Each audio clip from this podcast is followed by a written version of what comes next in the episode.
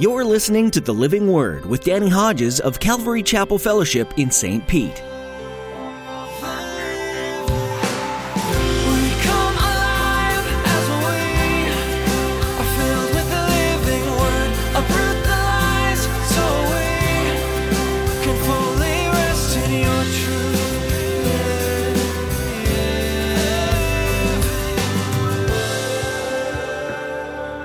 And maybe it's just a God thing, but did you know that Goliath, the Bible tells us, had four brothers?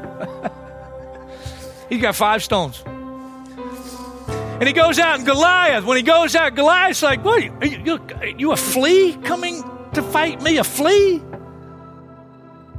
David says, You come to me with sword and spear. I come to you in the name of the God of Israel. And today, God will give the carcasses of the Philistines to us.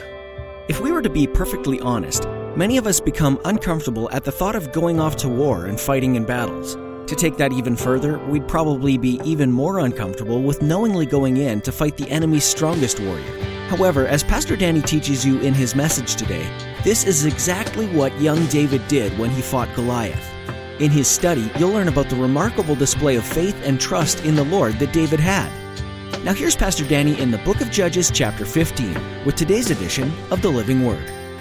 He catches 300 foxes. I mean, that's a feat in itself. You catch 300 foxes. He ties their tails together, lights the tails, and sends the foxes out in the standing grain of the Philistines. Philistines, of course, didn't like that too much. They come after him. He takes a jawbone of a donkey, and in one encounter, he kills a thousand Philistines with the jawbone of a donkey, and he named the place he got the victory Jawbone Hill. He picks up the gates of Gaza along with the bars that the gates are mounted on, thousands of pounds, puts them on his shoulders and walks 42 miles uphill. Amazing. But Samson had issues in his life that he didn't let God deal with over those 20 years of great exploits. He had issues with lust of his eyes, he had issues with lust of his flesh, he had a weakness for women, he had issues with pride. And after 20 years, that was enough. And finally, he hit the wall. And God allowed him to be subdued and captured by the Philistines. They gouged out his eyes. They put him in prison. They're grinding in a mill in a prison and just going around in circles. But that's not how his story ends. They bring him out to entertain them and mock him. The Philistine lad that's leading him around. He, he, he's leading him, and, and Samson, Samson says, Would you lead me so I can lean against one of the pillars? And he leads him over, and he puts his hand on one pillar, and he puts his hand on the second pillar, and he prays. He's a humbled man. He says, Oh God, oh God, one more time. And God honors that prayer and he pushes with all of his might. Heaven answers, and the whole temple of Dagon comes crushing down. And here's how it ends. Thus he killed many more when he died than when he lived. And despite his failures and the issues of the lust of his eyes and flesh and the pride of his life, he yet, in the end of his life, was so humbled and God empowered him and he was a great hero. Then there's Jephthah. You find his story in Judges chapter 10. He was a bastard son. His mother was a prostitute. When his younger brothers grew up, they kicked him out of the family. You bastard, you're not going to be a part of our family. The Ammonites were oppressing Israel at this time. They cry out to the Lord. God was gracious. And his agent of deliverance was this bastard named Jephthah. One statement sums up the tremendous victory the Lord brought about through him. And the Lord gave them into his hands. And this bastard son became a hero of faith. Like these stories, kids? And then there's David. I mean, who doesn't know about David? David, young lad, not old enough to be in the Israeli army, but he's got two older brothers and they're in the army and they're supposed to be fighting the Philistines. And dad says to young David, Jesse says, I want you to go check on your brothers, take them some food, some refreshments, and then bring me back a report on how the battle's going. Well, when David shows up, there is no battle going. He looks out and his big giant Philistine named Goliath comes out and begins to curse the God of Israel and mock the Israeli army. And he says, oh, okay. And he'd been doing this for 40 days, 40 days. Okay. Send one of your best, send your best fighter out and face me. And we don't have to go into battle with everybody. Whoever wins that battle, it's over with. War's done. Not even King Saul will go out and face the guy. King Saul, who's a head and shoulders above every other Israelite man. And David shows up. He says, Well, how come nobody will go fa- face this uncircumcised Philistine? David says, I'll go fight him. And they can't believe it. Saul says, Well, take my armor. Saul puts his armor on him, and he's clanking around with all the armor. And David says, I can't go with these. I can't fight like this. He's going to fight by faith, not the world's way. And he goes out and he takes his shepherd's sling, and he goes down to the river and he chooses five smooth stones. I don't think he thought he needed five shot. Maybe, and maybe it's just a God thing, but did you know that Goliath, the Bible tells us, had four brothers? He's got five stones. And he goes out, and Goliath, when he goes out, Goliath's like, What? Are you, you, you a flea coming to fight me? A flea? David says, You come to me with sword and spear.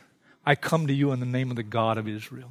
And today, God will give the carcasses of the Philistines to us.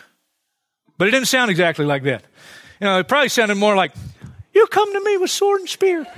I come to you in the name of the God of Israel. I mean, he's just a teenager.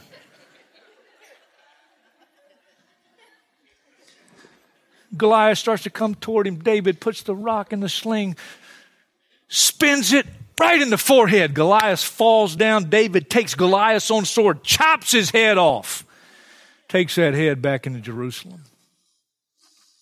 David becomes overnight national hero. Then there's Samuel. His mother's name is Hannah. For years, she was barren. She could have no children. She was distraught. She would weep. She would pray. She said, Lord, if you'll give me a son, Lord, if you'll give me a son, I'll dedicate him to you all the days of his life. God heard her prayer, gave her a son, Samuel, and she honored God, fulfilled her vow. And she takes Samuel as a young lad to the temple to serve under Eli the priest.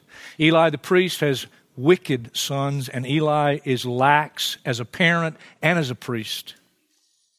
And there is just as a young boy in the temple, God calls him. He doesn't know it's God, he thinks it's Eli. He goes to Eli. No, I didn't call you. Go lay back down. He lays back down. God calls again. He goes to Eli. Happens three times. Finally, Eli kind of getting some smarts and say, hey, that must be the Lord calling this boy. Says, next time you hear the voice, say, Speak, Lord, for your servant heareth. And God spoke again, and Samuel said, Speak, Lord, for your servant hears. And as a young boy, his prophetic ministry begins, and God says to him, Here's your first assignment. You go to Eli, and you tell him, because of your unfaithfulness and your unwillingness to discipline your children, judgment's coming on your family. You imagine being a young boy? You're going to go tell the priest that? He's going to say, Oh, thank you. Thank you so much for telling me that. His ministry as a prophet started as a young boy, and he was faithful to the Lord, standing for truth and speaking truth. He anointed the first king of Israel, Saul. And not long after he anointed him, he had to go back and rebuke that king for his unfaithfulness. What a hero. From the time he was a young boy, faithful to an aged saint. What a hero. And then the prophets. We don't have time. But two of the greatest Elijah. I mean, can you imagine the ministry of Elijah? Uh, during the famine for three and a half years, God uh, brings him bread and meat, breakfast and dinner, ravens, birds. Bring it to him by the Kerith ravine. Ravine dries up. God says, Go to a widow of Zarephath. I'm going to provide through her, through a widow. The widow's son dies. Elijah gets on top of the dead body and prays, and God revives the son, resurrected.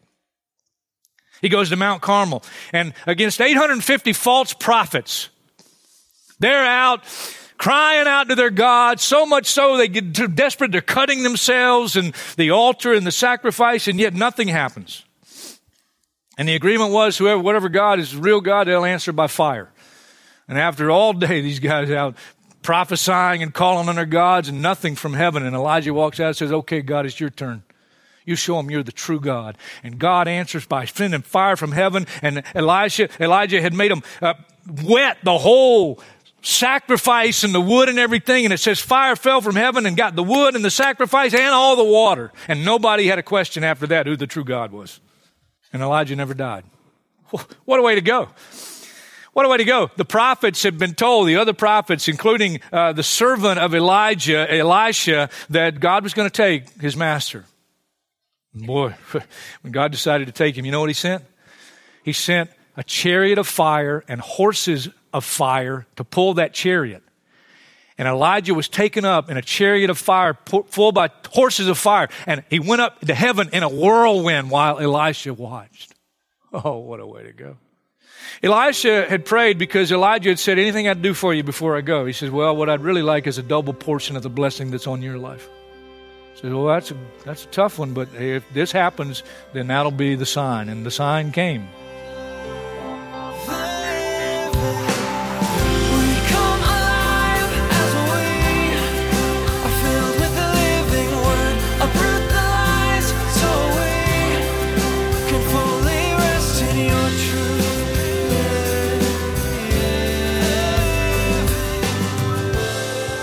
Thanks for joining us today to study the book of Hebrews. There's so much to learn, so we hope you'll keep coming back to study with Pastor Danny Hodges.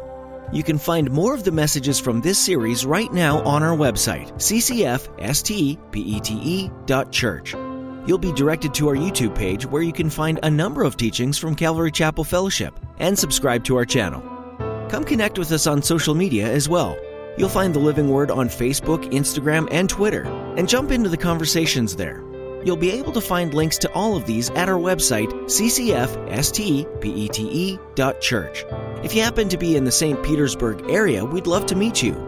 Every message you hear on the Living Word comes from a teaching Pastor Danny has shared at Calvary Chapel Fellowship, and you're invited to join us for our weekly services.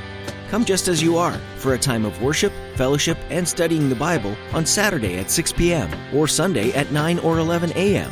Find directions on our website Again, that's ccfstpete.church.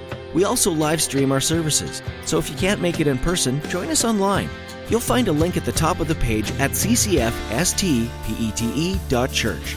That's all the time we have for today. Feel free to read ahead in Hebrews, and be sure to tune in next time to join Pastor Danny right here on the Living Word.